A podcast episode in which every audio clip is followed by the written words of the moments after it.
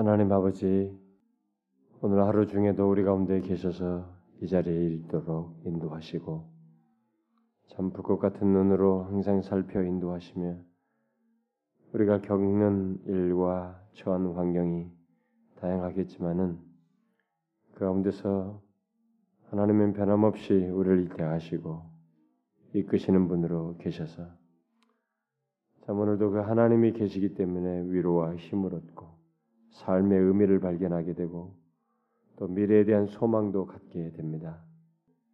우리가 오늘도 다른 것에서 만족하지 않냐고 주님 자신으로 인하여 만족하며 지금 하루를 살기를 원했고 또 그리 보냈습니다.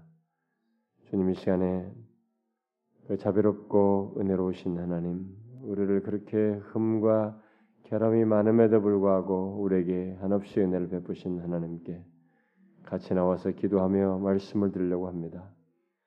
어, 주여, 우리 가운데 오셔서 성령을 통하여 감화 감동하여 주시고 함께 기도하는 것들을 들으셔서 참 우리가 기도하며 은혜를 입고 말씀 들으며 은혜를 입고 그래서 하나님과 좋은 복된 관계 교통을 갖는 저희들 되게 하옵소서. 예수 그리스도 이름으로 기도하옵나이다. 자, 오늘은 어, 마태복음 21장 마태복음 21장 내용 같아서는 이게 좀 22절까지 가면 좋았는데 어, 분량이 많아졌고 시간이 모자랐어요. 그래서 17절까지만 우리 한 절씩 교도합시다. 21장 1절부터 17절 저희가 예루살렘에 가까이 와서 감람산 벳박에 이르렀을 때 예수께서 두 제자를 보내시며 이르시되 너의 맞은편 마을로 가라 온 메인 나귀와 나귀 새끼가 함께 있는 것을 보리니 풀어 내게로 끌고 온다. 만일 누가 무슨 일을 무슨 말을 하거든 주가 쓰시겠다 하라 그리하면 즉시 보내리라 하시니 선자로 하신 말씀을 이루려 하심이라 일렀으되 시온 딸에게 이르기를 내 왕이 내게 임하나니 그는 겸손하여 낙이 곧 멍에 매는 짐승의 새끼를 탓도다 하라 하였느니라. 제 아들이 가서 예수께 명하신 대로 나요 나귀와 나귀 새끼를 끌고 와서 자기들의 겉옷을 그 위에 얹으며 예수께서 그 위에 타시니 무리의 대부분은 그 겉옷을 길에 펴며 다른 이는 나뭇가지를 베어 무리에 펴고 앞에서 가고 뒤에서 따르는 무리가 소리질러 가로되 호산나 다윗의 자손이여 찬송하로다. 주의 이름으로 오시는 이여 가장 높은 곳에서 호산나 하더라. 예수께서 예루살렘에 들어가시니 온 성이 소동하여 이는 누구냐 하거늘. 무리가 이르되 갈릴리 나사렛에서 나온 선지자 예수라 하니라. 예수께서 성전에 들어가사 성전 안에서 매매하는 모든 자를 내어 쫓으시며 돈 바꾸는 자들의 상과 비둘기 파는 자들의 의자를 들러 엎으시며 저희 그리스도에 기록된 바 내 집은 기도하는 집이라 일컬음을 받으리라 하였거늘 너희는 강도의 구례로 만드는도다 하시니라. 소경과 저는 자들이 성전에서 예수께 나오매 고쳐주시니 대상들과 세관들이 예수의 하시는 이상한 일과 또 성전에서 소리질러 호산나 다윗의 자손이여 하는 아이들을 보고 분하여 예수께 말하되 저희 하는 말을 듣느냐? 예수께서 가라사대 네, 그렇다. 어린아이와 젖먹이들의 입에서 나오는 참매를 온전케 하셨나이다 함을 너희가 읽어본 일이 없느냐 하시고 다 지읍시다. 그들을 떠나 성 밖으로 베다니에 가기 거기서 자, 이제 드디어 어, 예수님께서 이제 그 동안에 그 공생의 많은 기간 동안에 어, 백성들에게 나타나서 기적도 행하시고 많은 하나님 나라의 그 복음도 가르치고 뭐 이렇게 여러 가지 일을 행하셨고 또 그것에 대해서 사람들이 배척하고 받지 않자 음, 제자들을 별도로 떼어서 제자들에게 자신이 떠나고 난 다음에 이들이 어떤 일을 해야 되는지 어, 그들이 자신의 뒤를 이어서 이 땅에서 해야 할 사역들, 직면에서 문제들을 많은 다각적인 교훈들을 이렇게 하셨죠. 그러면서 이제 마침내 음, 저희가 예루살렘 가까이 와서 예루살렘으로 향하게 됩니다. 이것은 이제 마지막 주님께서 자신의 죽음의 여정을 갖기 위해서 갖는 이제 일주일의 여정입니다. 이게 마지막 일주일이에요. 여기서부터 이제 일주일 기록입니다. 사실은 21장부터 일주일 상간에 이제 잡혀 돌아가시죠. 음, 자, 그래서 예수님과 예수님 제자들은 어, 동쪽 여리고로부터 이제 이 예루살렘으로 향하고 있었죠. 음, 배경이 그렇습니다. 우리 앞부분의 내용도 그렇고. 자, 그래서 이제 이때가 아마 어, 계산상으로 보면은 이제 오늘날 우리들로 말하면 일요일이 되는 것입니다. 그러고 나서 이제 고난일로 이제 들어가는 거죠. 음, 그래서 이제 근데 이때가 6월절이 가까이 왔기 때문에 에, 예루살렘은 각 지역에서 몰려온 사람들로 이제 혼잡하게 되고 길거리는 사람들로 이렇게 붐비고 있습니다. 길거리 그쪽을 향하는 길들이 이게 좀 계속 사람들이 많고 붐비고 좀 그랬던가 봅니다. 자, 그들 가운데 이제 가, 이 길을 가는 사람들 중에는 이제 갈, 음, 갈릴리에서 온 자들도 많이 있었기 때문에 아마 예수님과 그의 기적 행함을 직접 보고 또 들었던 사람들도 많이 있었던 것 같아요. 어, 그리고 어, 여리고에서 그 어, 마지막으로 우리가 이, 이 20장 끝부분에서 보았던 것처럼 그 바디메오였죠. 이 마지막 기적을 이스라엘 사람 음, 알게 됐을 때 사람들이 상당히 깜짝 놀랐던 것 같고 그것 때문에 큰 동료도 일어났던 것 같습니다. 놀라죠. 음. 이 일로 인해서. 그래서 이 마지막 그 예루살렘 여행길에서 예수님께서는 이제 고난 당하기 전에 어, 이 마지막 여정 중에 자신이 누구인지를 이제 공개적으로 그동안에 음, 감추었던 자신을 막 공개하시 더 노골적으로 이제 알리시기를 원하셨던 것 같습니다. 이스라엘 백성들에게. 네, 비록 제자들은 지금 예수님 우리가 20장에서 보았다시피 여전히 제자들은 지금 잘못된 견해를 가지고 있어요. 메시아는 죽을 수 없다. 그렇게 네 번 다섯 번 말해도 죽을 수 없습니다. 죽지 않는다고 생각하는 거예요. 계속해서 좌편 우편 해서면서 말이죠. 아직도 이 사람들은 그 개념을 안 가지고 있는 게 여전히 이제 잘못된 견해를 가지고 있었지만 일단은 예수님은 지금 메시아로서 지금 이 마지막에 그 메시아로서 이루실 무엇을 향해서 구체적으로 나가시는 장면이에요. 이들은 이제 그걸 아직까지도 제대로 이해를 못 하고 있었던 거죠. 따라서 이제 이스라엘 백성들은 그들이 생각했던 것과 전혀 다른 방법으로 이 지금 이 육신을 입고 계신 이분이 바로 메시아요 이스라엘의 왕이라는 것을 이제 보게 될 것입니다. 그러니까 지금 자신들이 생각하는 메시아 이렇게 생각했던 것이 있는데 그것과 전혀 다른 방식으로 이분이 메시아라는 것을 이제 보게 되는 거죠. 그리고 깨닫는 것은 뒤따라 나중에 있겠으나 일단 보게 되는 예? 근거 다음에 깨닫게 될 어떤 근거가 이제 있게 되죠. 그 자신들이 생각했던 건 완전히 다른 거예요. 어, 완전히 다른 그 메시아의 모습이 이제부터 전개될 것입니다. 뭐 다 실망, 충격, 뭐 도망가고 난리치겠지만은 그게 이 충격 속에서 이게 바로 메시아다. 이 구원이라는 것이 이렇게 오는 것이다라는 것을 하나님 나라의 왕으로서 그가 이 땅에 오셔가지고 이루시는 것이 바로 이것이다. 이것을 그들에게 그 사실 그 장 이런 행동이 마지막 일주일의 이 행동은 인류 역사의 생각을 우리 가진 고정관념을 완전히 확 깨버리는 거예요. 인류 역사에 지금도 이 십자가를 통한 구원이라는 게 있지가 않거든요. 제가 옛날에 이제 기독교와 다른 종교의 결정적인 차이 중에 하나가 바로 그거라고 그랬잖아요. 기독교는 십자가예요. 하나님이 오셔서 내려오셔서 우리를 길을 예비하시는 거예요. 다른 종교는 다 자기들이 올라간단 말이에요. 하나님께 신을 찾겠다 올라간다는 거예요. 뭐 계속 돌을 닦고 머리 술을 닦고 닦고 점진적으로 뭐 고행을 하든 뭔가 올라가는 거예요. 다 올라가는 거예요. 기독교만 내려온 하나님이 직접 그러니까 이게 십자가를 통해서 자신이 직접 와서 하나님 나라의 아들, 왕이시요 하나님 아들이 직접 십자가를 지심으로 구원이 이루어진다는 것을 보이시는 것이기 때문에 인간의 이 가치관 그동안 헬라 철학도 다 그건데 올라가는 것이고 뭐, 뭐 불교도 그렇고 힌두교도 다 올라가는 종교인데 이런 인간이 통념대로 가지고 있는 것이 다 깨트려져 버리는 그것과 전혀 다른 것을 보이시는 구원의 스토리가 구원의 행적 이제 행동 마지막 행정 그 비밀을 공개하는 네, 드러내는 장면이 여기서부터 이제 전개되는 것이죠. 이제 이스라엘 백성들은 그것을 보게 될 것입니다. 당시 자기들이야 뭐 당황하고 이해 못하더라도 일단은 보게 될 것입니다.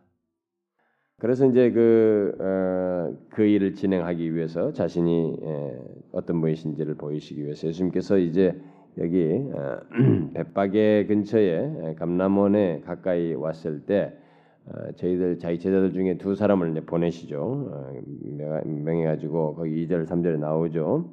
가라 곧 메인 나귀와 나귀 새끼가 함께 있는 것을 보리니 풀어 내게로 끌고 오너라.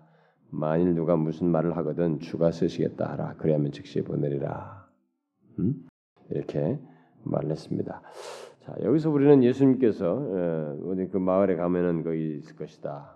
이렇게 이런 것에 대해서 다 아시고 일을 행하셨고 그래서 어떻게 해서 거기인데 뭐 주가 쓰시겠다 하라 이 말에 이게, 줄 수가 있느냐? 예. 어떤 사람들은 생각 이 사람은 아마 예수를 좀 알고 있었던 신자였을 것이다. 예수 믿고 따르는 사람이었을 것이다. 그러니까 이제 주님께서 그 말씀을 주님께서 쓰겠다 이렇게 하니까 아무 말 없고 그냥 들었을 것이다. 뭐 이렇게 말하는 사람, 뭐 이렇게 그런 것은 뭐 가능할 수도 있겠어요. 그러나 이제 중요한 것은 여기서 주님께서 어, 이렇게 사람의 마음을 확 그 감동시키고 거기에 이, 이 권위로 사람의 그것을 예, 자신의 말에 승복하게 하는 이런 권세 있는 행동을 하심으로써 했다라고 볼 수도 있겠습니다. 그러나 중요한 것은 어쨌든 어, 주님은 이런 부분에서 어, 메시아로서 무엇이든지 자신에게 필요한 것을 요구할 권한이 가지고 권한을 가지고 계신다는 것을 보여준 장면입니다. 그러니까 주님은 하나님은 우리에게 있어서 어, 권한을 가지고 있어요. 모든 권한 가지고 생명까지도 달라 우리 가져가겠다면 가져가는 거예요. 그게 여기 모든 권한이 있습니다. 그래서 오늘도 하나님이 우리에게 생명을 주시면은 그것은 우리는 언제든지 죄 가운데 태서 죄에서 죄 삭슨 사망에서 당장 죽어야 되는데도 불구하고 산다는 것은 하나님께서 은혜를 베푸시는 것이고 그래서 그것을 거두겠다 끊겠다 그러면 그 끝나는 거예요. 그러니까 하나님은 여기에 대해서 절대적인 권한을 가지고 계신 것입니다. 어? 주님은 지금 바로 그런 거예요. 메시아로서 그러니까 자신은 하나님의 아들로서 신적인 권위를 가지고 무엇이든지 자기에게 필요한 것을 요구할 권한을 가지고 있습니다. 그걸 주가 쓰시겠다 하라면 우리가 주 하나님 앞에 드리는 것이 마땅하죠. 음? 우리들도 그래야 됩니다. 무슨 그 가끔 기독 신문 같은 보면은 이게 광고로 주가 쓰시겠다 하라 이렇게 해가지고 그 이 성구 이런 의자 있잖아요. 기독교 성구 이거 판매하는 그 성구사들이 그 주가 쓰시겠다 하라는 그 주, 구절을 쓰고 광고를 해요. 음. 뭐 어쩌란 말이고 그걸 갖다가 그걸 주가 쓰시겠다고 돈 안 주고 주겠다는 거예요. 뭐예요? 근데 어쨌든 우리는 이 주가 쓰시겠다고 할 때 하나님께서 우리들에게 그런 권한을 가지고 있다는 것을 알고 우리에게 뭘 할 때 요구를 할 때 여기에 우리는 기꺼이 순종해야 됩니다. 여기에 대해서 승복이 안 되는 사람들은 아직까지 자신이 믿는 분이 어떤 분인지를 모른다는 얘기예요. 어? 우리 자신이 그리고 어떤 그 지금 은혜를 입고 있으며 자신이 구원을 받아서 이렇게 죄악, 죄, 죄, 죄로서 당장이라도 죽어 마땅한 우리들에게 지금 뭔가 은혜, 선한 것들을 주신다는 것은 지금 내가 누릴 수 있는 선을 주시고 있다는 것은 계속적으로 은혜를 베풀고 있다는 것인데 그분이 그걸 인정치 않는다는 것이거든요. 그러니까 주님을 모른다는 얘기가 되는 거예요. 그래서 이제 에, 어쨌든 이 예, 마태는 이제 이 장면을 이, 이, 이 주님의 이런 행동에 대해서 음, 주, 이게 바로 선지자야 스가랴 것을 예언한 성취하는 것이다. 바로 그걸 정확하게 지적해서 덧붙이고 있죠.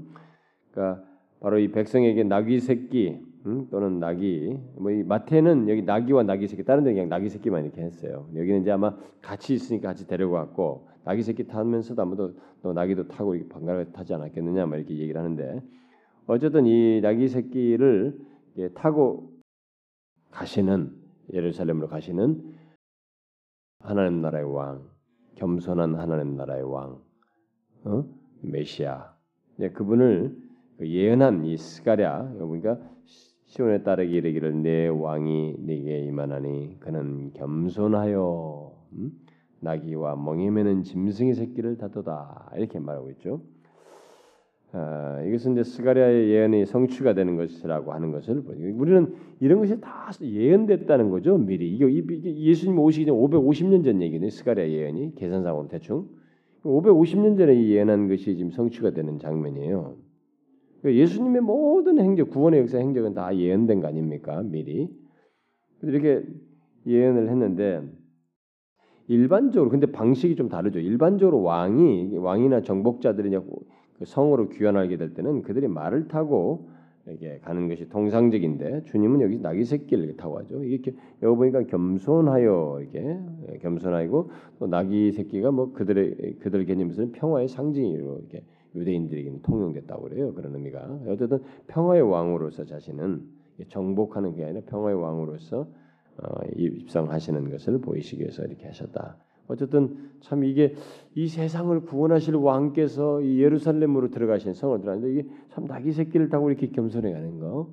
이게 없이 태어날 때부터 그 말구에 태어나셔서 지극히 낮은 자리에서 인간이 가지고 있는 하여튼 어찌하든 왕 구원 뭐 사람을 죄에서 구원 이 세상 우주를 구원 뭐 이런 구원이라면 뭔가 아무래도 권세가 있고 뭔가 위에서 확 내려치고 말이야 이런 것이었는데 뭔가 끝없이 말구 위에부터 해가지고 인자가 말해도 이 굴이 뭐 여우들은 다 거할 곳이지만 자기 인자는 머리도 끝이 없는 그런 삶의 여정 속에서 이 짐승 새끼 타고 예수를 사람도 입성하시는 그다지 그러다 마침내 십자가에서 처절하게 죽임당하는 그러나 그렇게 하면서 부활하심으로써 구원을 이루는 도대체 인간이 가지고 있는 생각으로서는 이 수용이 안 되는 응? 인간. 그래서 그래서 믿음이 아니면 이게 안 되는 거예요. 그러니까 이 세상에 뭐 기독교에서 뭐라고 말하고 일단 믿음이 없으면 그들이 말은 그럴 수밖에 없는 거예요. 뭐 자기들이 예수가 인간이다. 예수는 뭐 어쨌다 누구 무슨 뭐 누구 창녀의 관계 속에 났다.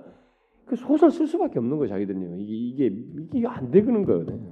믿음이. 어떻게 해서 이렇게 낮아져서 이렇게 메시아가 이런 식으로 오느냐 이거예요. 이게 수용이 안 되기 때문에 그들은 그냥 인간으로 하면서 소설 쓰고 싶은 거예요. 돈 벌기 위해서. 다음엔 더 재밌는 소설을 또 돈 벌 거예요. 내가 제가 했잖아요.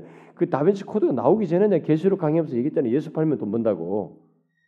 참 그때 그 예, 제가 강의하면서 예언한 것이 다빈치 코드가 딱 나와서 진짜 예언 성취했네. 응? 그 싱가포르에서는 무슨 뭐 이렇게 컵에다가도 예수 이름 붙이고 뭐 예수 그 막 이게 뭐 얼굴 이렇게 해가지고 그, 그 컵이 그래 또 불티나게 팔렸다는 거예요. 이게 마시는. 예? 뭐든지 예수를 팔아보면 돈 번다니까요. 그러니까 여러분도 돈 많이 벌고 싶으면 예수 좀 팔아보라고 한번. 응?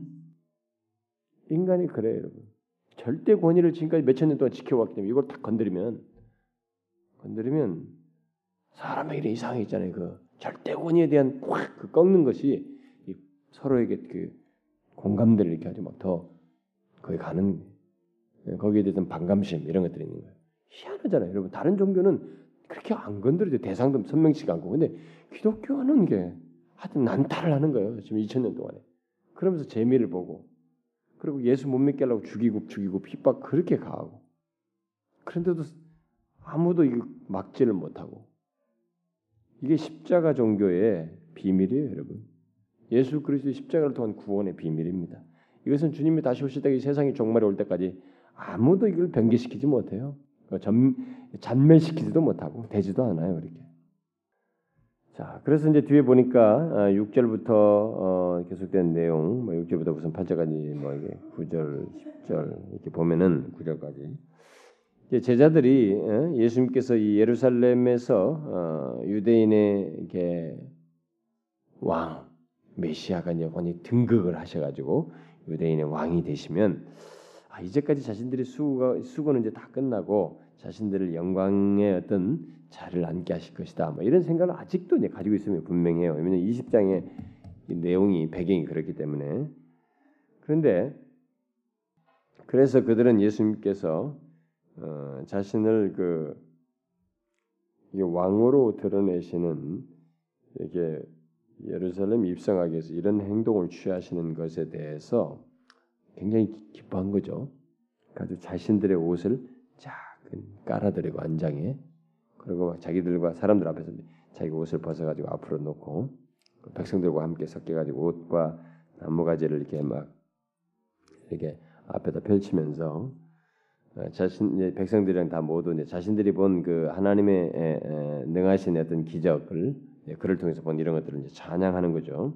음, 찬양하는 겁니다. 그래서 에, 앞으로 가고 뒤로 따르면서 우리가 소리 지르되 호산나 다윗의 자손이여 찬송하려다 주의 이름으로 오시는 이여 가장 높은 곳에서 호산나 하더라 이렇게 그래가지고 시편 118편 26절을 예, 25절 26절을 인용하고 있습니다. 음?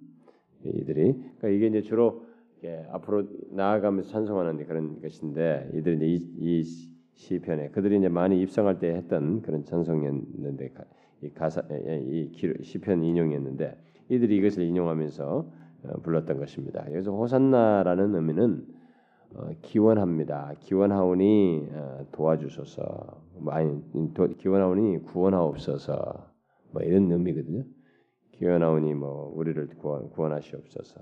그러니까 이제 주님을 향해서 예수님을 다윗의 자손이 하면서 이제 호산나 이렇게 우리를 구원해 달라고 하는 이런 말들을 그러니까 이들이 지금 어, 이 무리들이 이 사건의 의미를 진짜 이게 메시아의 어떤 성취고 앞으로 어떤 식으로 이 메시아의 구원의 역사가 진행될지를 완전히 깨닫지 못하고 있거든요. 깨닫지 못하고 있음에도 불구하고 일단 이들은 나름대로 자기 나름대로 이제 구원 우리를 위해서 구원하실 분 어떤 정치적인 구원들이 대부분 이 자신들이 구원해 주실 것이다 뭐 이런 생각을 가지고 그 이분이야말로 자신들을 구원하기 위해 오신 다윗의 후손이다 이렇게 어, 노래를 했던 것이죠 생각하면서 노력했던 거예요.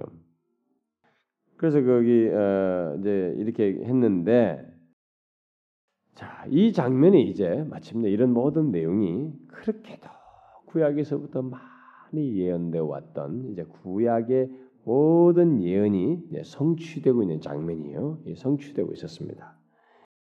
그래서 그야말로 참된 왕이시요 이스라엘의 구원자 메시아가 참 하늘님 나라의 왕이신 그분이 지금 자신들 가운데 이 성으로 들어오고 계시는 오고 계시는 이런 그야말로 성취되는 장면이에요. 우리들은 여러분들이 이제 그동안에 이 예수님의 사역 앞에서부터 마태복음 1장을 쭉 읽어보면서 이 장면에 대해서 대설장에 쑥 지나갈 수 있지만은 그렇지 않고 이게 역사상 아주 아주 중요한 이 이제 성취 그동안 구약에서부터 그렇게 많이 예언되어 왔던 그 예언의 그 클라이막스가 바로 여기서 이제 쫙 시작되는 것이며 성취되면서 마지막 일주일이 시작되는 엄청난 순간의 시간들입니다.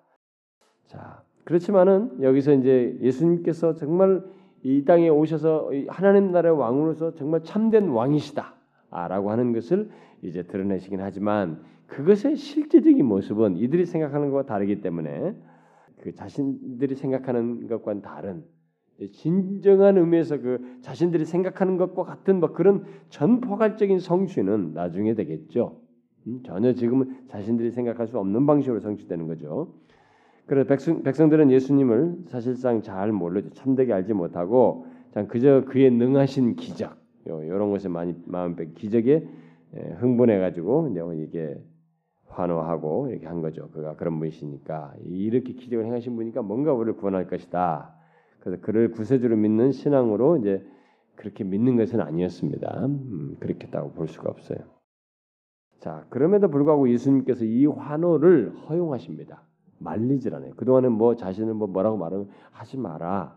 알리지 마라. 그런데 여기서는 자신을 다윗의 자손이요라고 하면서 호산나 뭐 이렇게 막 외치면서 이렇게 하는 것에 대해서 이런 환호에 대해서 예수님께서 침묵하시면서 거기 허락하셔요. 이런 행동을. 왜요? 왜 그렇습니까? 자, 이 환호는 이제 모든 것의 전조입니다. 앞으로 있을 예수 그리스도로 말미암아 있게 될 수많은 환호들의 전조이고 예언이에요. 그러니까 주님께서 이것을 허락하십니다. 여러분이 이제 예수님께서 그가 승천하실 때 그를 둘러싸고 일어난 모든 이 사람들의 환호와 예, 그를 향해서 이렇게 경의와 놀라움으로 야 구원자 그에 대한 환호를 보게 될 것입니다. 아마 그런 것의 예언이 될 것이고 또 예수 그리스도께서 성령을 통하여 자기 백성들의 심령에 거하게 될 때 백성들이 정말 환호하게 될 것입니다. 기뻐하게 될 것이에요. 그런 것에 대한 전조입니다. 예언이라고 볼 수 있어요. 또 나중에 그가 재림하실 때 그의 영광의 재림의 재림시에 있을 모든 환호와 이런 그, 환, 그 있게 될그 경이감에 빠진 그런 일들이 있을 것에 대한 어떤 예언이라고 볼 수 있습니다. 그때 그리스도를 위한 찬양이 그를 둘러싸고 세상 끝날까지 이제 울려 퍼지게 될 것입니다. 그래서 이게 이제 자신이 입상하면서 구체적으로 성취될 이 일에 자정에서 있는 이 일을 말리지 않으셨어요. 이것은 예언입니다. 전조예요. 어? 승천 또 자기 백성들 안에서 또 나중에 재림시에 이와 같은 메시아와 관련된 환호들이 대상자들에게 있게 될 것입니다. 주님은 말리지 않았어요.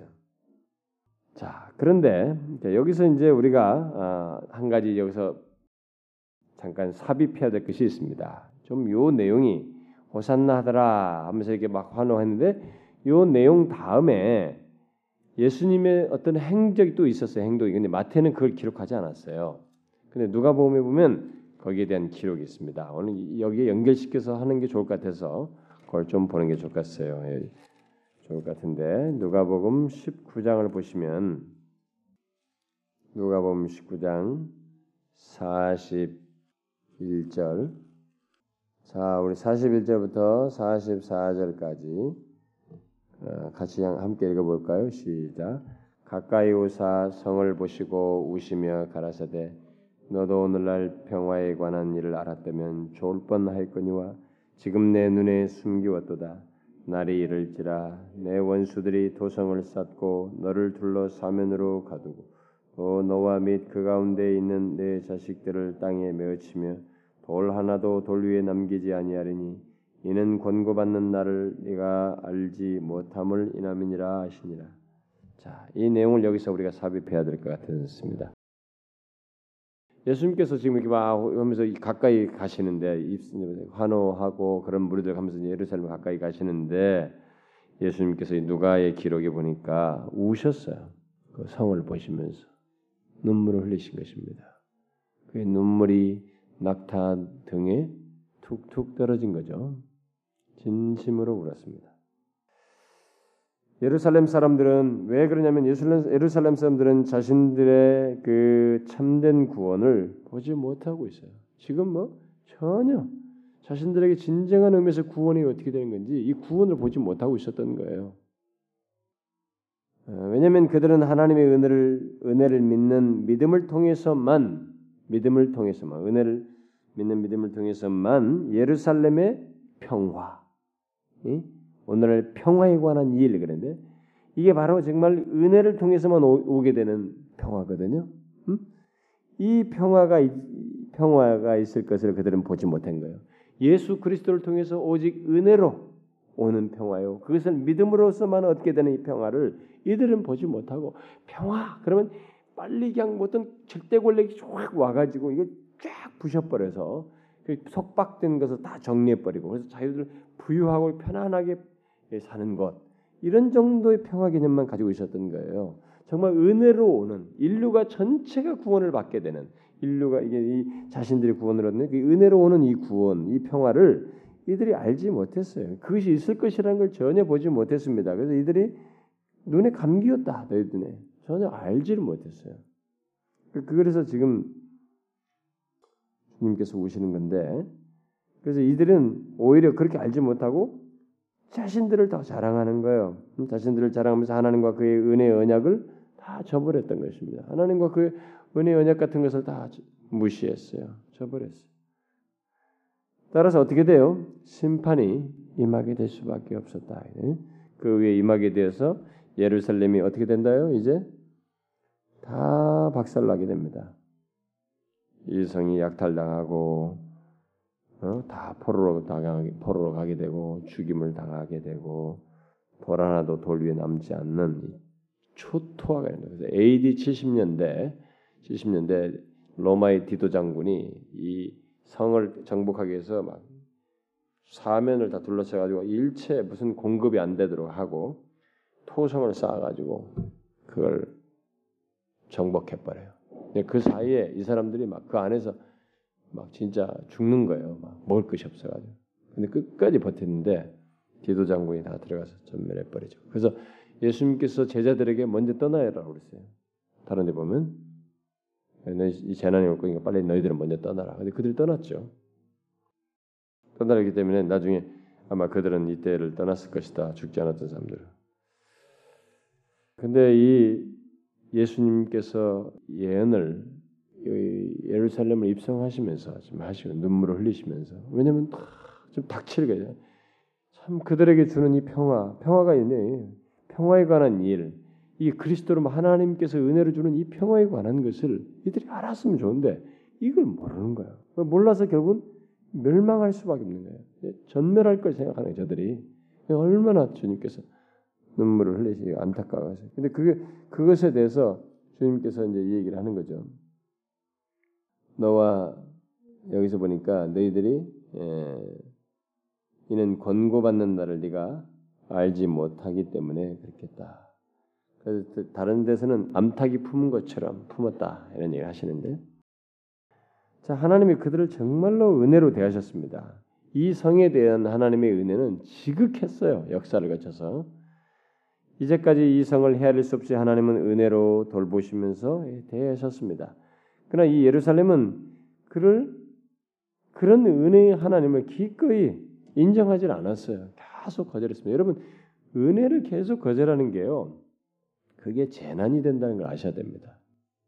사람들이 은혜를 거절하는 걸 우습게 알아요. 어? 그러니까 자신 아니 또 어떤 사람은 아예 자기가 은혜를 거절, 거절한다는 것이 뭔지도 또 몰라. 모르니까 또, 또 그렇게 해요.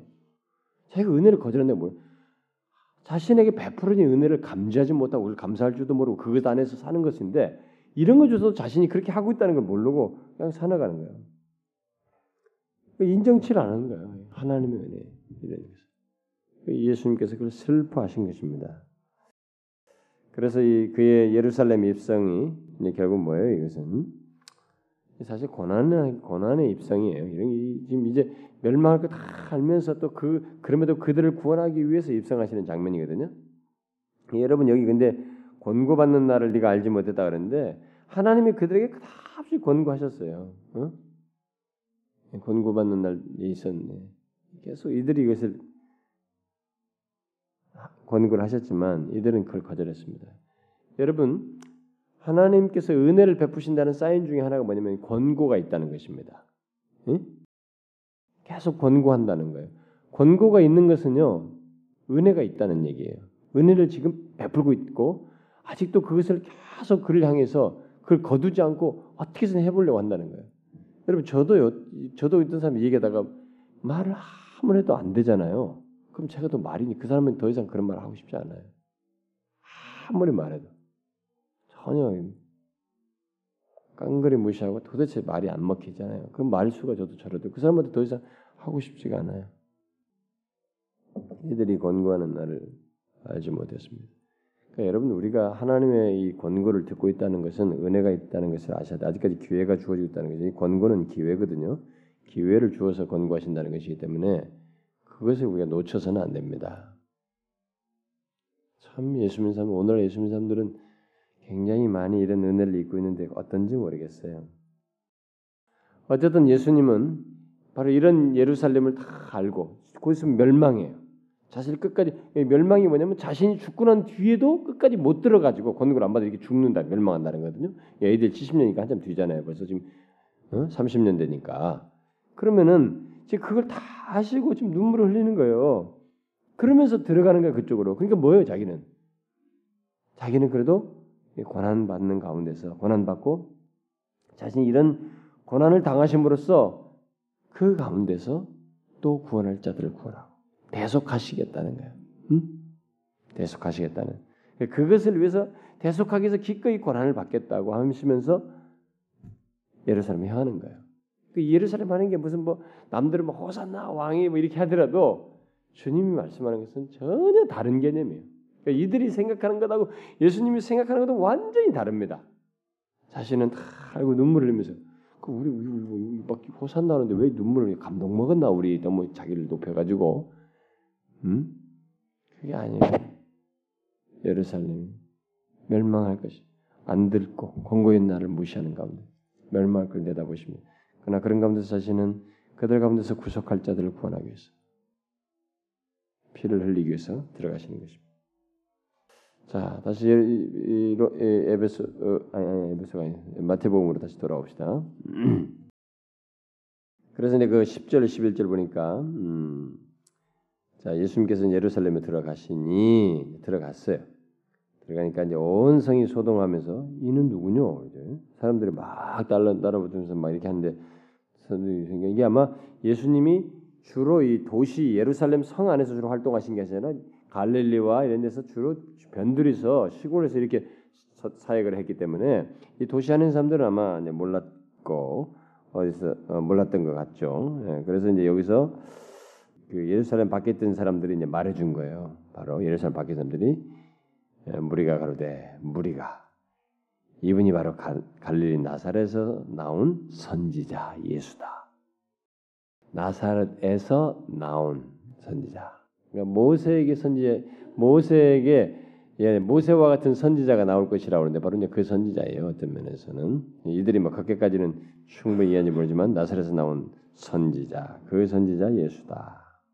이들이 얘기를 했습니다. 이걸 반복해요. 뒤에 가면 또 나옵니다. 이 말이 또 사람들 또 물어가지고 46절에 보면 또 나와요. 자, 그건 뒤로 하기로 하고 자 그다음에 이제 그 12절과 13절입니다. 이 12절과 13절에서 지금 왕의 왕의 왕 대신 예수 그리스도 하나님 나라 왕의 예루살렘 입성하고 난 다음에 이 지금 이 성전에 와가지고 막 뭐 하는데 이게 뭐예요? 메시아 왕적인 그의 권위를 드러내시는 거죠. 이런 장면이 보면 지금 우리 이런 이런 권위가 없으면 아니 지나가는 행위 네가 무슨 무슨 이유로 우리를 뒤집어 이러잖아요. 이건 왕의 권위예요. 메시아의 권위입니다. 그분만 하실 수 있어요. 성전을 이제 성결케 하는 장면이 나오는데 예수님께서 이 성전 바깥들 보통 이방인의 뜰이라고 그러죠. 이방인들 거기에 들어가셨을 때 이 돈을 바꾸는 사람들 이게 막 희생 희생에 쓰일 재물들을 파는 사람들 막 이 사람들이 막 장사진을 치고 있었던 거죠. 돈 땡가는 땡가는 소리 내면서 막이 이 짐승들 소리 내면서 성전 안에서 난리했던 것이에요. 물론 이제 성전 바치는 동전을 정, 정해줬기 때문에 그 당시에 그러니까 그걸로 또 그래서 방, 바꿔야만 했고 또 그러면 그런 사람도 필요도 있었겠죠. 또, 또 멀리서 오는 사람들이 또 희생에 쓰일 것도 동물이나 가난 이런 이런 거 또 가난자들이 쓸 어떤 희생 제사 같은 것을 어디서 여기 와서 이제 구해가지고 하는 사람들이 또 있었기 때문에 그런 필요에 따라서 이제 이런 거 파는 사람들이 이제 생겼는데 좋아요. 그러면 그런 것이 현실적으로 있었다. 그럼 문제는 뭐냐면 왜 그들이 그 장사를 성전에 와 들어와서 했냐는 지금. 성전은 지금 어떤 것이라고 주님 말씀하잖아요. 왜 그런 것이 성전에 들어와서 하냐 이게요. 그러니까 이게 지금 문제인 거예요. 사람이 자꾸 편리하려다 보니까 아이뭐 이왕이면 교회에서 하지 뭐. 어차피 우리가 쓸 건데 우리가 다 교회에 필요한 거죠. 하나님께 성전에서 쓸 바칠 것인데 그거 어차피 밖에서 성전 밖에서 사 가지고 오는 거나 여기 들어와서 이미 다 서비스 다 이용하면 하는 것이나 뭐 별 차이가 뭐 있느냐? 이 사람의 조그마한 편리 의식 있잖아요. 편리주의가 이렇게 간단한 것 같은데 주님이 이 상을 다 뒤집어 엎을 만큼 뭔가를 상실하고 있는 거예요. 뭔가를 놓치고 있는 거예요. 그래서 오늘날 기독교가 교회들이요. 이게 세상적인 것들이 싹 교회당에 들어오거든요. 예배당은. 뭐 어떻게 하면 그렇게 하면 되죠. 어차피 이왕이면. 근데 그 경계선이 뭐 아무것도 아니고 아무것도 아니죠. 그냥 아무것도 아니에요. 지금 그냥 결정해서 쉽게 하면 돼요. 편리에 따라서 그런데. 근데 항상 조심해야 돼. 편리와 거룩을 항상 생각해야 돼. 여러분. 거룩을 손상시키는 편리는 절대적으로 수용하면 안 돼요. 여러분 교회에서 리더십을 가진 사람들, 뭔가 직분자들을 뭔가 누군가를 섬기는 사람들은 항상 염두돼요. 나중에 교회 직분자들이 이게 어그 뭐 이 장로, 권사, 집사 뭐 이렇게 성경 리더 하면서 자기들 뭐 누구 섬기는 사람들은 이 정신이 바로 박혀 있어야 돼요. 편리와 이 거룩을 잘 구분할 줄 알아야 돼요. 어? 좋아요. 편한 것을 추구할 수도 있습니다. 그래서 근데 편한 것을 거룩함을 손상시키면 이 편한 것은 좋은 게 아니에요. 나를 파괴시키는 거예요, 우리. 공동체를 파괴하고 교회 파괴하고 특별히 지금 뭐가 지금 문제냐면 이게 하나님 영광을 하나도 생각 안 했다는 거예요. 자신들의 편리는 생각을 망정. 그러니까 하나님 영광에 대한 손상, 무시 이런 것이 있는 거예요. 이들은 하나님의 영광을 조금 더 생각지 않았습니다. 오직 자신들의 유익과 편리만을 생각했던 거죠.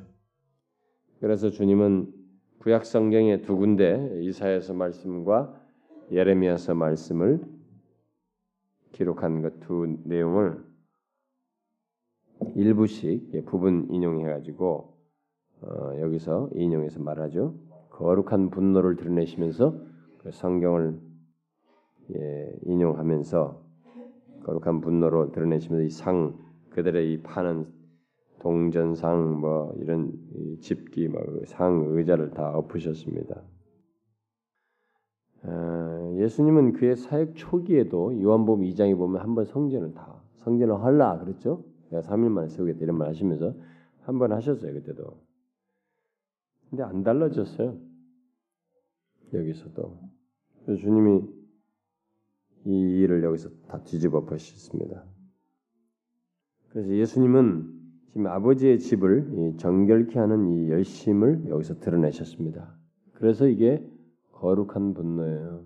이게 뭐 악감, 미움, 적대감 뭐 이런 거 아니에요.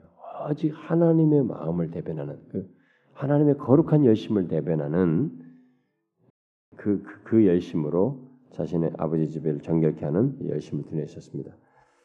그래서 이 아버지의 집은 기도하는 집이 예, 되어야 함에도 불구하고 이스라엘 백성들이 지금 강도의 구렬로 만들었다는 거예요. 음? 강도의 구렬로 만들었다는 것입니다. 그래서 인간이 예, 자신을 이렇게 자꾸 자신을 구하게 자기 자신을 자꾸 구하게 되면 진실한 삶을 가질 수가 없어요. 이렇게 자신을 자기 자신을 자꾸 구하게 되면 인간은 아무리 자기가 뭐 진실하다 진실하다 진실한 삶이 이루어지지가 않습니다. 진실한 삶이 이루어지지 않아요. 아무리 자신이 성소에 와 있어도 그것은 마찬가지예요. 오히려 도적의 구렬로 만드는 거예요. 음?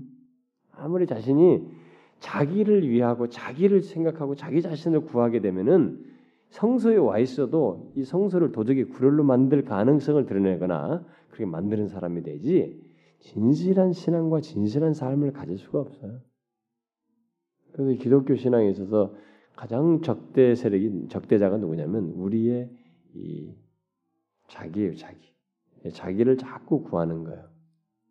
와서도 자기 유익, 자기 편리, 자기 뭐 이런 심보로 주님을 섬기면 진실할 수가 없는 거예요. 그래서 제가 여러분 예배당에 때 예배하는 것들에서 굉장히 계속 그동안에 뭐 옛날부터 들었던 사람들은 제가 또 그런 얘기하면 또 목사님 똑같은 얘기 또 한다 하지만 제발 그런 얘기 좀 하지 않아요. 그래서 그, 렇게 해서 우리 교회에서 오래 있어가지고 질릴 사람 같으면 아예 다른 교회 가는 게 나아요.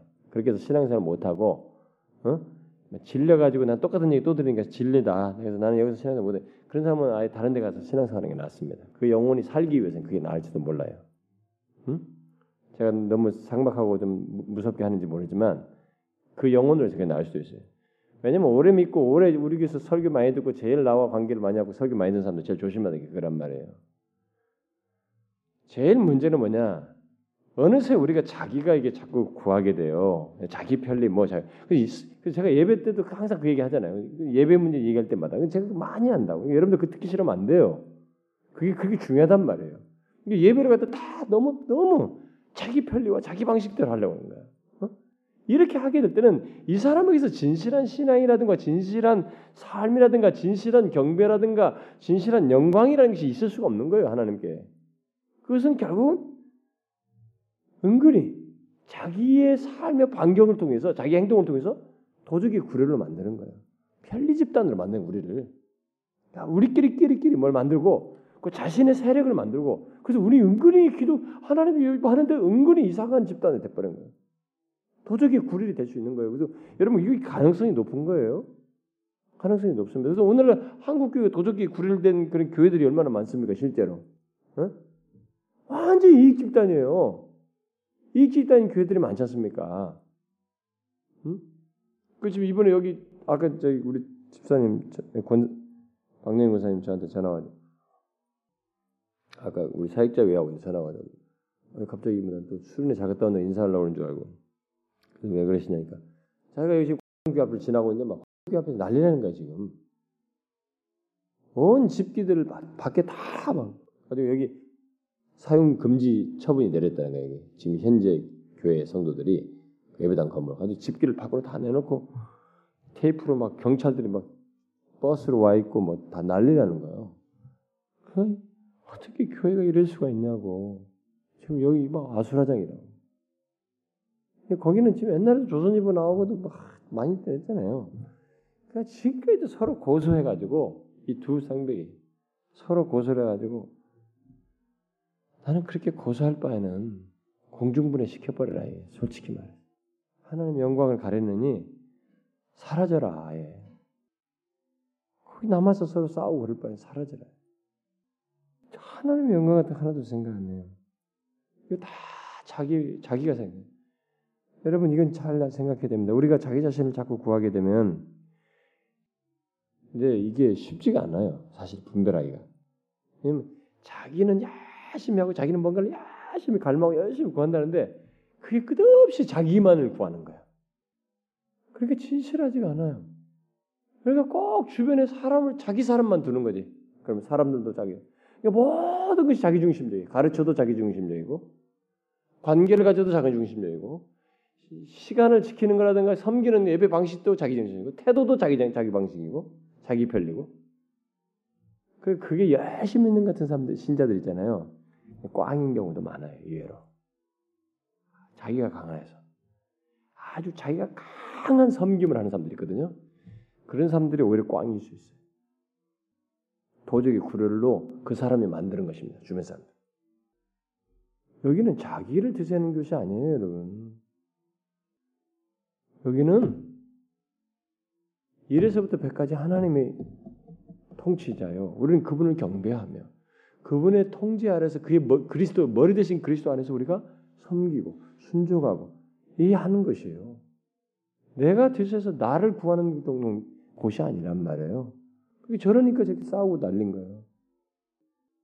그건 있을 수 없어요. 그래서 여러분 경계하셔야 됩니다. 도적의 구리라니까 아, 이 약한 무리들이구나 이놈들. 그게 편리해서 온 거예요, 여러분. 쉽게 온 겁니다. 아주 쉽게 와요. 근데 오늘 너무 편리주의자 우리 한국 교회가요. 그것이 미국에서 본받는지 모르지만은 너무 편리주의예요 우리가. 누가 주인인지 모르겠어요. 예배의 주인이 하나님인지 우리인지 난지 알 수가 없다고. 교만 방자하고 뻣뻣하고 봉사를 해도 자기 타령, 자기 중심적이고. 여러분 제가 그런 거 분별 못할 것 같죠? 저는 섬기면서 인간적인 식견으로 여러분들을 보지 않아요. 저는 진리와 영적인 맥락에서 여러분들을 보고 우리 공동체를 이끕니다. 그래서 우리 성도들이나 집사들이나 가끔 내가 뭘 제안하면은 아 목사님이 뭐 이렇게 말하는 사람도 있는데 나만큼 교회 생각하는 사람이 있어요? 어? 저만큼 생각하는 사람이 있습니까? 우리 교회에서? 제가 뭐 막한 마음 갖고 막 사치하고 뭐는 모르지만은 저만큼 우리 교회에 대해서 걱정하고 연심하고 여러분 상태 영적 상태 일일이 보고 교회 피를 보는 사람 누가 있냐 말이에요. 우리 교회에.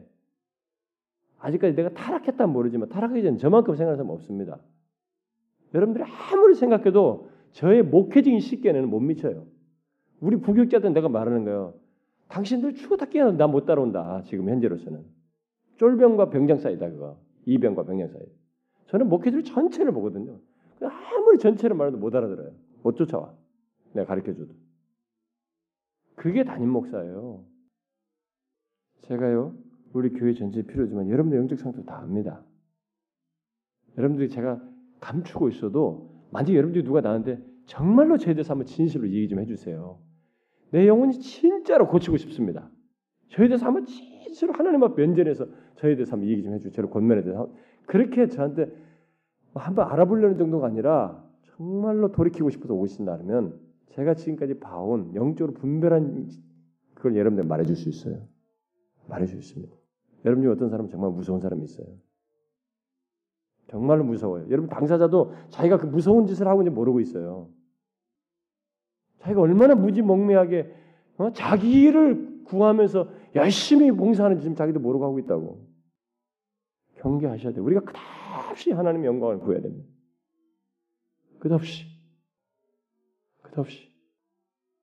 예배와 모든 것을. 뭐 저보고 막 너무 하나님 중심적이래.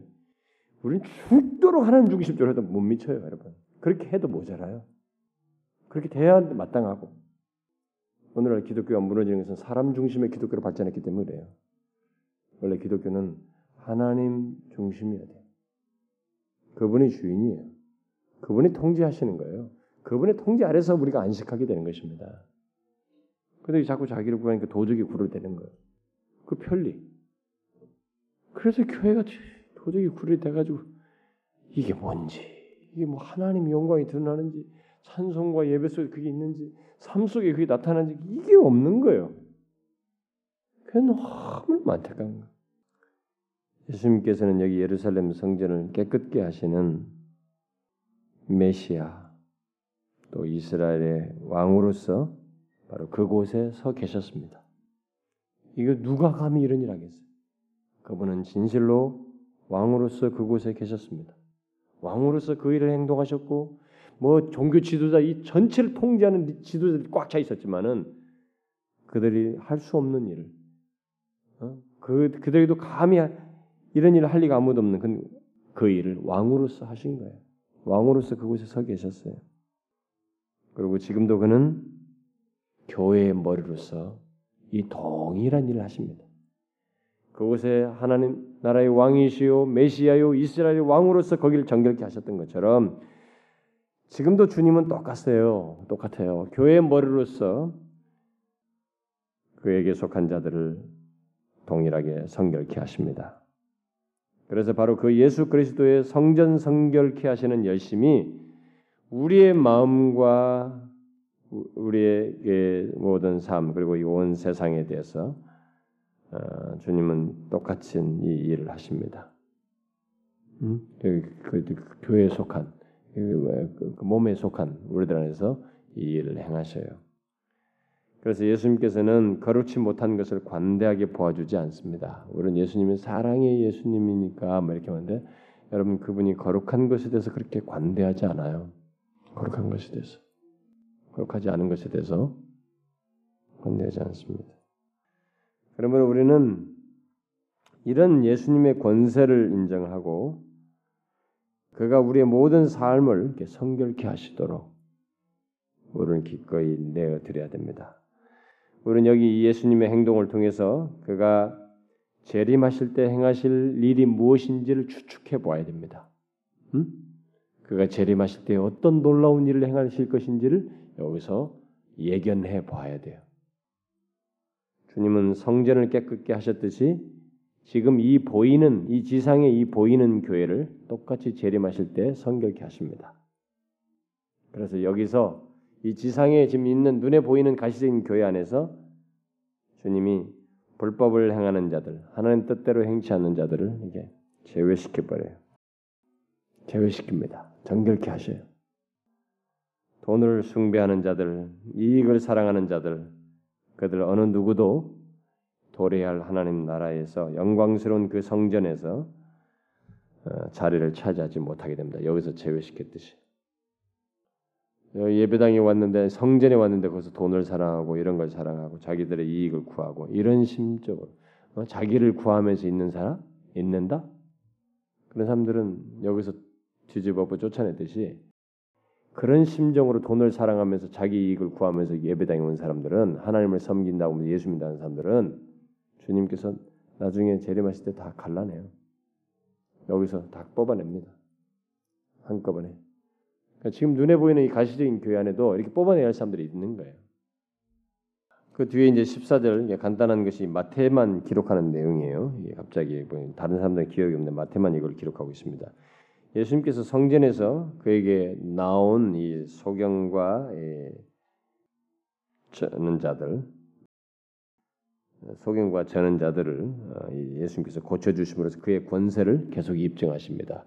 원래 이게 소경이나 이, 이런 저는 사람들은 성전에 들어올 수가 없었어요. 성전에 들어올 수가 없었는데 이 들어온 것은 예수님의 권위 아래서 들어온 것 같습니다. 응? 원세 아래서. 이거 없는, 거거든요. 이 지금 이 상황이 전체가 주님에 의해서 압도되고 있는 거예요 분위기가 지금. 그러니까 이 사람 저분에게 우리 가야 된다. 저분에게 지금 비록 우리가 성전에 못 들어오지만 저분에게 가야 돼. 성전에 들어와 와가지고 나 그래서 그분의 그야말로 권세 이 메시아의 권세가 더욱 선명하게 드러난 장면입니다. 마지막으로 15절부터 17절에서 주님께서 여전히 그 자신의 공적인 의분을 드러내시는데 메시아의 예수님께서 성전에서 자기에게 나온 자들을 이제 고치고 계실 때 아이들이 소리 질렀어요. 그래서 소리 질러 가지고 메시아적인 칭호인 호산나 다윗의 자손이여라고 글을 찬양했습니다. 그러니까 대제사장과 서기관들이 이 예수님의 일과 아이들의 이 찬양으로 이렇게 찬양에 인해서 분노했습니다. 화가 나가지고 흥분한 거예요. 분노했다는 말 여기 지금 화가 흥분했다는데. 그래서 저희 하는 말을 듣느냐 이렇게 말한 것입니다. 무슨 말이에요? 저렇게 저렇게 가당치 않는 말을 듣냐 이게 당장 멈추게 하라. 뭐 그말 아니겠어요? 아마 성전 안에 있는 이 아이들은 성전 안에 이 아이들이 지금 들어온 거 보면은 이 아이들은 성인이 됐을 때 들어오니까요. 성인이 된 성인이 되어서 축하하게 성인이 된 것을 축하하기 위해서 예수님께서 그 12세 때 오셨잖아요. 응? 성인이 된 걸 축하하기 위해서 아마 처음으로 이제 각처에서 성전에 온 것 같습니다. 근데 이 아이들이 어떻게 지 방에서부터 아마 왔는가 본데 그래서 시편 8편 2절을 인용하면서 이렇게 말을 하는 거죠. 음? 어린아이 아기가 젖먹이들의 입에서 나오는 찬미를 온전케 하셨나이다. 아, 이 말로 대답을 하십니다. 예수님께서. 저 어디 저희 말을 듣느냐 말이에요. 제 하는 말을 그러니까 이렇게 성경으로 다 대답을 하셨어요. 이게 성취되고 있는 것이다. 결국 예수님은 그들의 찬양을 허락하심으로써 이 아이들의 찬양을 허락하심으로써 자신이 메시아로서 찬양 찬양받기에 합당하신 분이시라는 걸 선포하시고 있어요. 이제는 공개적으로 선포하셨습니다. 근데 이 정교 지지자들은 이 어린아이들만큼도 이분에 대해서 분별을 못하고 이분을 알아보지 못하고 있어요. 종교자들 어, 무서운 거죠. 결국 예수님은 예, 지도자들 떠나서 어, 성전을 나가셨고 예, 지도자를 떠나서 성전을 나가셨고 그는 아마 여기 어, 성 밖으로 이제 배단이 예, 배단위에 가신다면 배단위는 여기서부터 약한 3km 가까이 있는 거예요. 성전에서부터 3km 가까이 되는 겁니다. 글로 가셨는데 거기 저녁을 유하시고 또 그 다음 날 오시죠. 다시 일주일 내내. 근데 이 배단위는 아마 그 있잖아요. 그 음, 마리아 마르다 나사로가 사는 동네니까 아마 그 집에 유하러 가시지 않았겠나 사람들이 많이 추측을 합니다. 음? 죽으시기 전에 주님을 알아보는 것이 이렇게 중요합니다. 우리가 이 내용을 살피면서 이 마지막 끝부분을 가지만은 이 예수님의 마지막 여정 일주일을 여러분 살피면서 잘 생각해야 돼요. 주님을 알아보는 것이 이렇게 죽고 사는 문제들 이 세상에서 어? 어떤 이유로든 하여튼 주님을 알아보는 것이 그의 은혜의 나라, 은혜의 왕국을 알아보고 그 은혜로 구원을 얻는 걸 알고 믿음으로 주님 을 바라보는 것. 주님을 이렇게 알아보는 것이 죽고 사는 문제구나. 이렇게 소중하구나. 이게 안 되는 거예요, 사람들에게. 응? 여러분은 예수 그리스도를 제대로 알고 믿고 있습니까? 응? 성경을 슬슬 읽으니까 매그 내용이 그 내용하고 이렇게 좀 뭐 지식적으로 알고 맙니까? 그 문자에 있는 여기 계시된 근자에 있는 그 바로 이 메시아 예수 그리스도 우리를 위해서 이 땅에 오신 우리의 이 생각과 통념을 깨는 방식으로 구원하시는 이 예수 그리스도를 아느냐는 거예요. 여러분 여러분 이분을 아십니까? 저는 이 질문을 오늘날 예수 믿는 사람들에게 해야 된다고 생각이 돼요. 응? 예수 믿는 사람들이 너무 너무 비상적이야. 왜 이렇게 비상적인 사람이 많은지 몰라요. 신실한 사람들은 많지가 않아요. 진리를 많이 제대로 아는 사람들이 많지가 않아요. 그러니까 진리를 들어도 이해를 못해. 또 기분 감동이 안 와. 어, 좋다. 그 정도로 멈춰버리는 거예요. 삶을 안 움직여 자기를. 영혼을 새롭게 하질 않아요. 여러분 지금 여기 전해지는 이건데 이 예수를 아십니까? 바로 이렇게 우리의 생각을 깨버리고 처절하게 낮은 자세로 겸손하여 나귀의 새끼 타고 오셔서 십자가에서 죽을 걸 다 하시고 죽기 위해서 들어오셔서 마침내 죽으시는 이분을 아시느냐? 여러분 이 계시된 예수를 그대로 알고 믿으셔야 됩니다. 다른 것 아니에요. 계시된 예수. 제가 나중에 배교 시리즈 주일 난예배 한다고 그랬으니까 내가 하겠습니다만 배교가 어떻게 일어나는지 여러분들이 깜짝 놀랄 거예요. 배교가 어떻게 일어나는지. 뭐 아직도 저도 감만 잡고 있지만은 깜짝 놀랄 겁니다. 배교는요 예배당 안에 앉아 있으면서도 배교가 됩니다. 그렇게 배교는 참이 계시에서 뭐하기 이탈해요.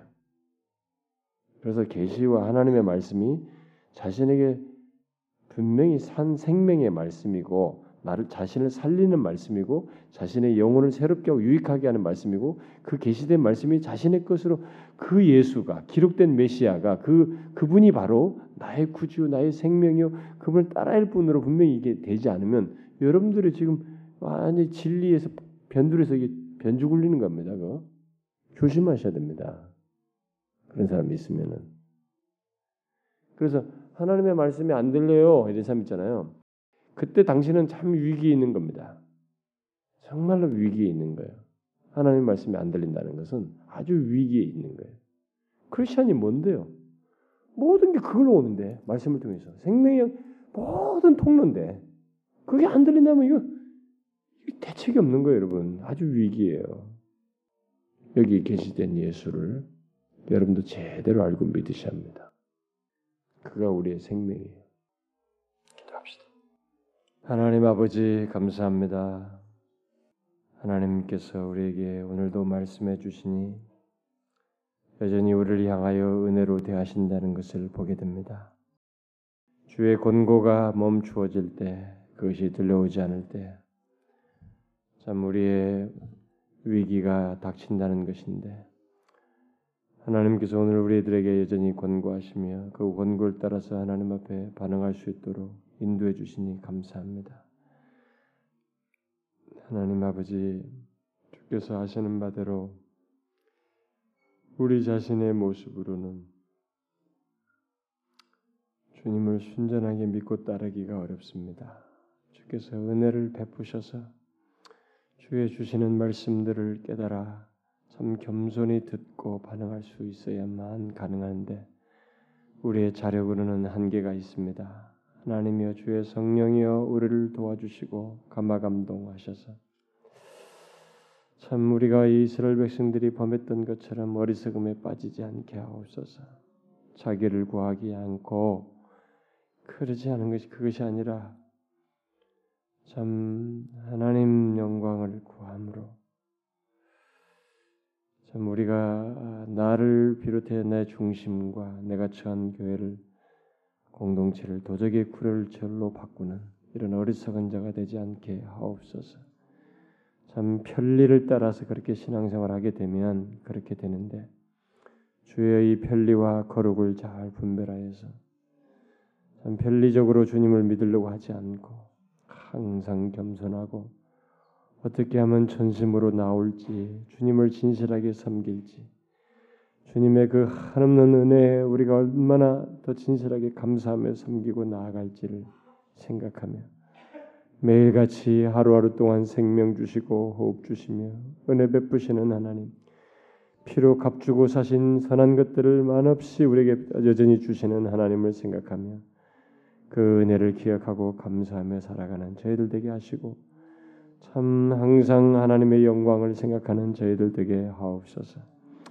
이 시간 함께 구한 것들 또 우리 자신들을 노출하며 하나님 앞에 아른 것들을 들으시고 그저 불쌍히 여겨 주시옵소서.